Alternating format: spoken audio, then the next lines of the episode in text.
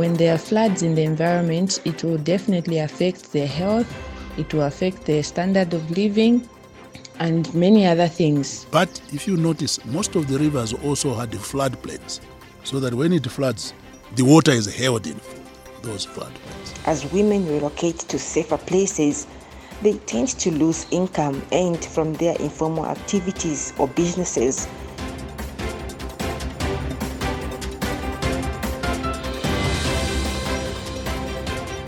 Twenty twenty was a year of devastating floods in sub-Saharan Africa. Up to 6 million people were affected from Rwanda to South Sudan, Ethiopia, Uganda, Tanzania, and beyond.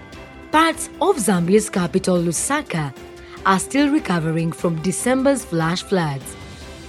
Over the past decade, flooding has become a major problem in the region. The United Nations says that the number of people hit by flooding shot up from 1 million to 6 million in just five years. Half of the world's reported cholera cases occur in sub Saharan Africa, with many outbreaks linked to floods. Selly Amutabi, and this is Africa Science Focus. Reporter Njenje Chizu in Zambia asks why flooding has become a, such a challenge in Africa's cities and rural areas. Most African countries have not been spared from flash floods, which have left many families stranded with serious health complications and some lives lost. But apart from humanitarian crisis, environmental and technological aspects of flood management in Africa is seemingly demanding an equal attention.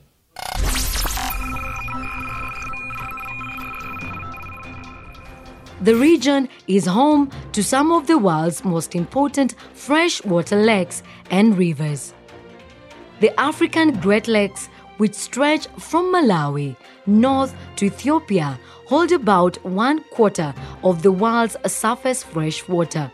The mighty Zambezi River stretches more than 3,500 kilometers from Zambia to the Indian Ocean.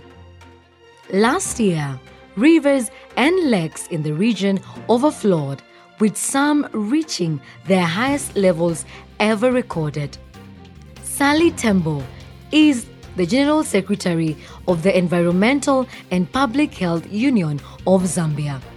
She tells Njenje just how devastating flooding can be for the millions of people who live near these important water resources you note that even in Zambia, most of the times during the rain season, when we have these floods, even in Lusaka, these flash floods, we always have cases of cholera outbreaks and all these diarrheal diseases, which will suddenly go up. And then I'll take us back to some years back in the 2000s where we saw those floods in Mozambique. That had a real impact on the lives of the people in Mozambique because lives were people were displaced livelihoods were lost, lives were lost, animals are lost, crops are lost, and people will lose property, they will lose so many things. The economy was affected. It had to take a long time for people to recover from that. As a result, you see impact of poverty on the people and for young girls and women in general, it becomes even harder because those that were able to fend for themselves will now have a challenge to even find food. As a result, you see all these uh, young ladies now being forced maybe into early marriages or even polygamous marriages just for them to survive. And for young ladies who are forced into early marriages and polygamous marriages, their health is affected because most of them are not even ready physiologically to be mothers or be wives. Sally says new approaches to town planning and urban development are needed to solve these problems.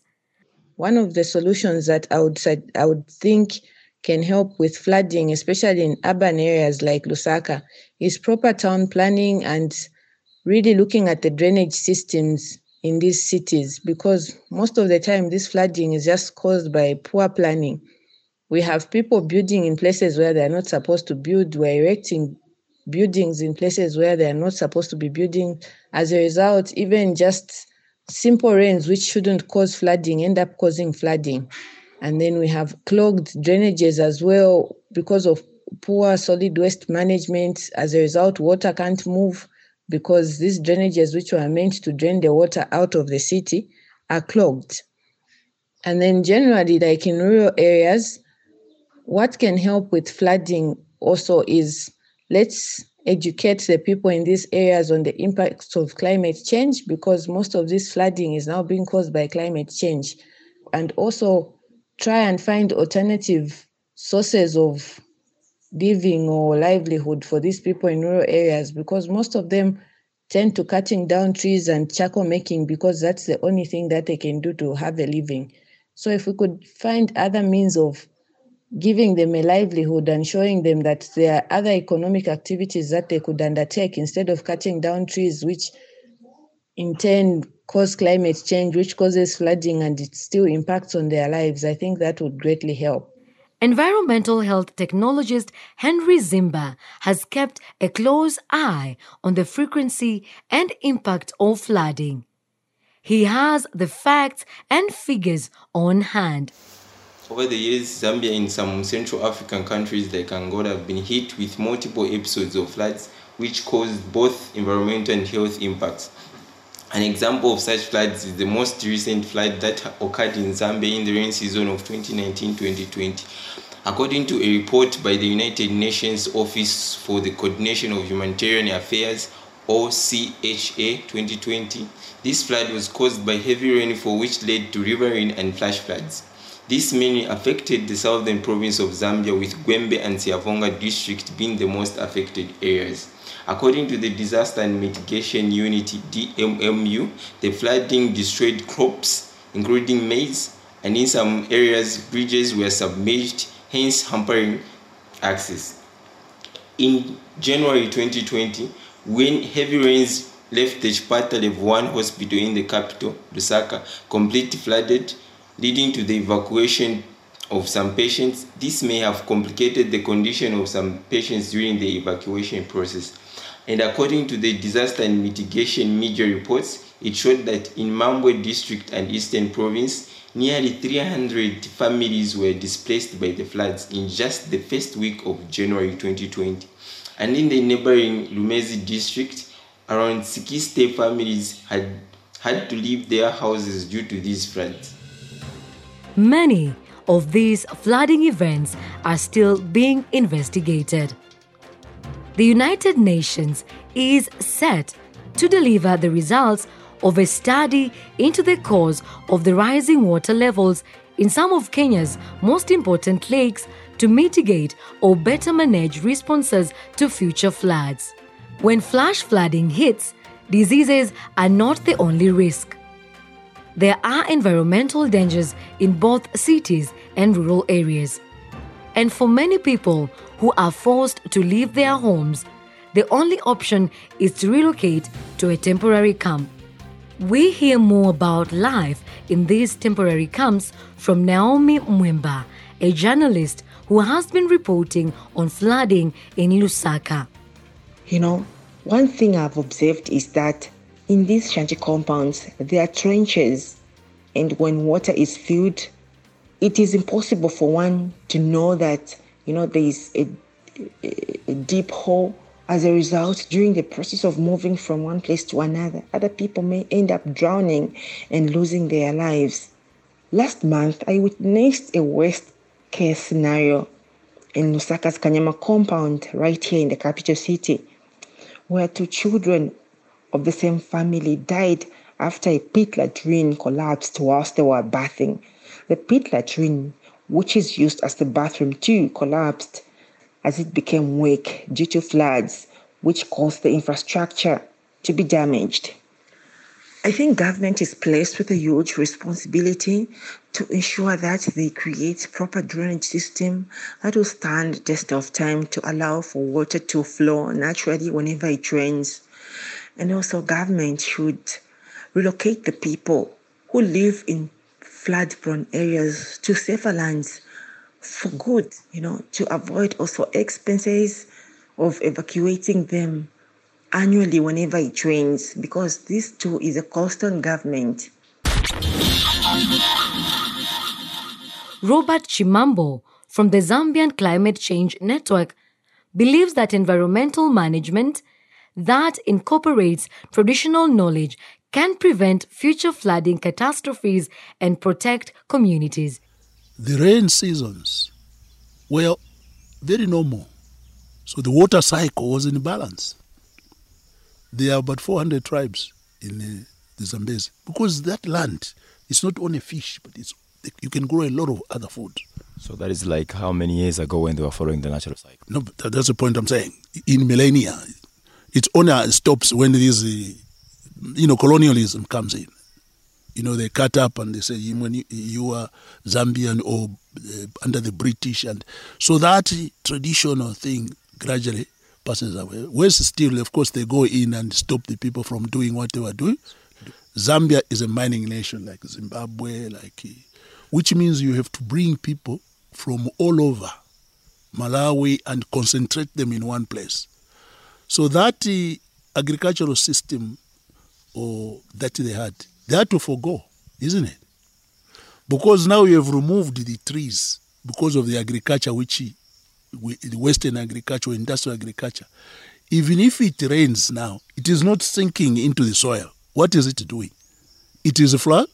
Our soils have been degraded because most of it has been washed away by floods caused by human land use activities. A lot of it is industrial agriculture. So uh, we should now, science should also help to look at traditional methods of how our people have lived and improve on them. Robert Chimambo, finishing today's program. Before we go, Wisdom Katontoka got in touch with us with a question about bones. Let's hear from Wisdom now.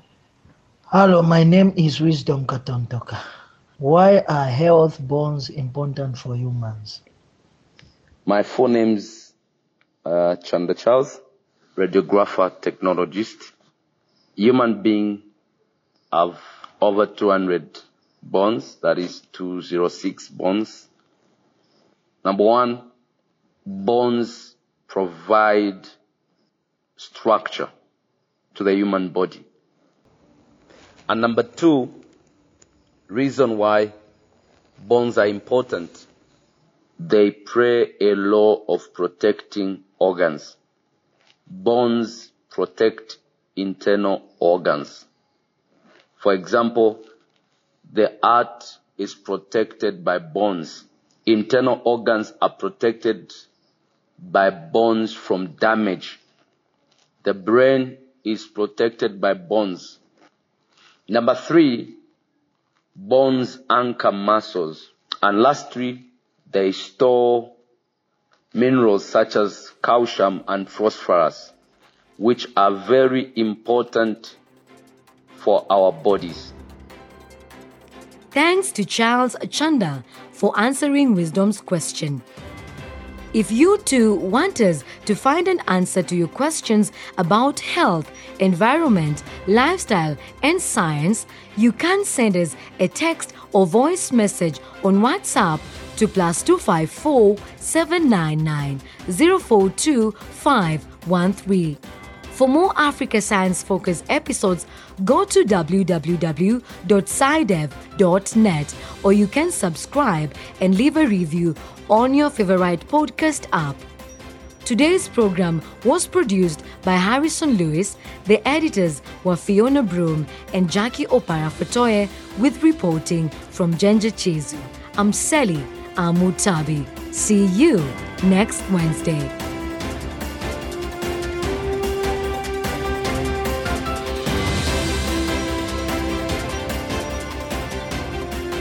This program was funded by the European Journalism Centre through the European Development Journalism Grant Program with support from the Bill and Melinda Gates Foundation.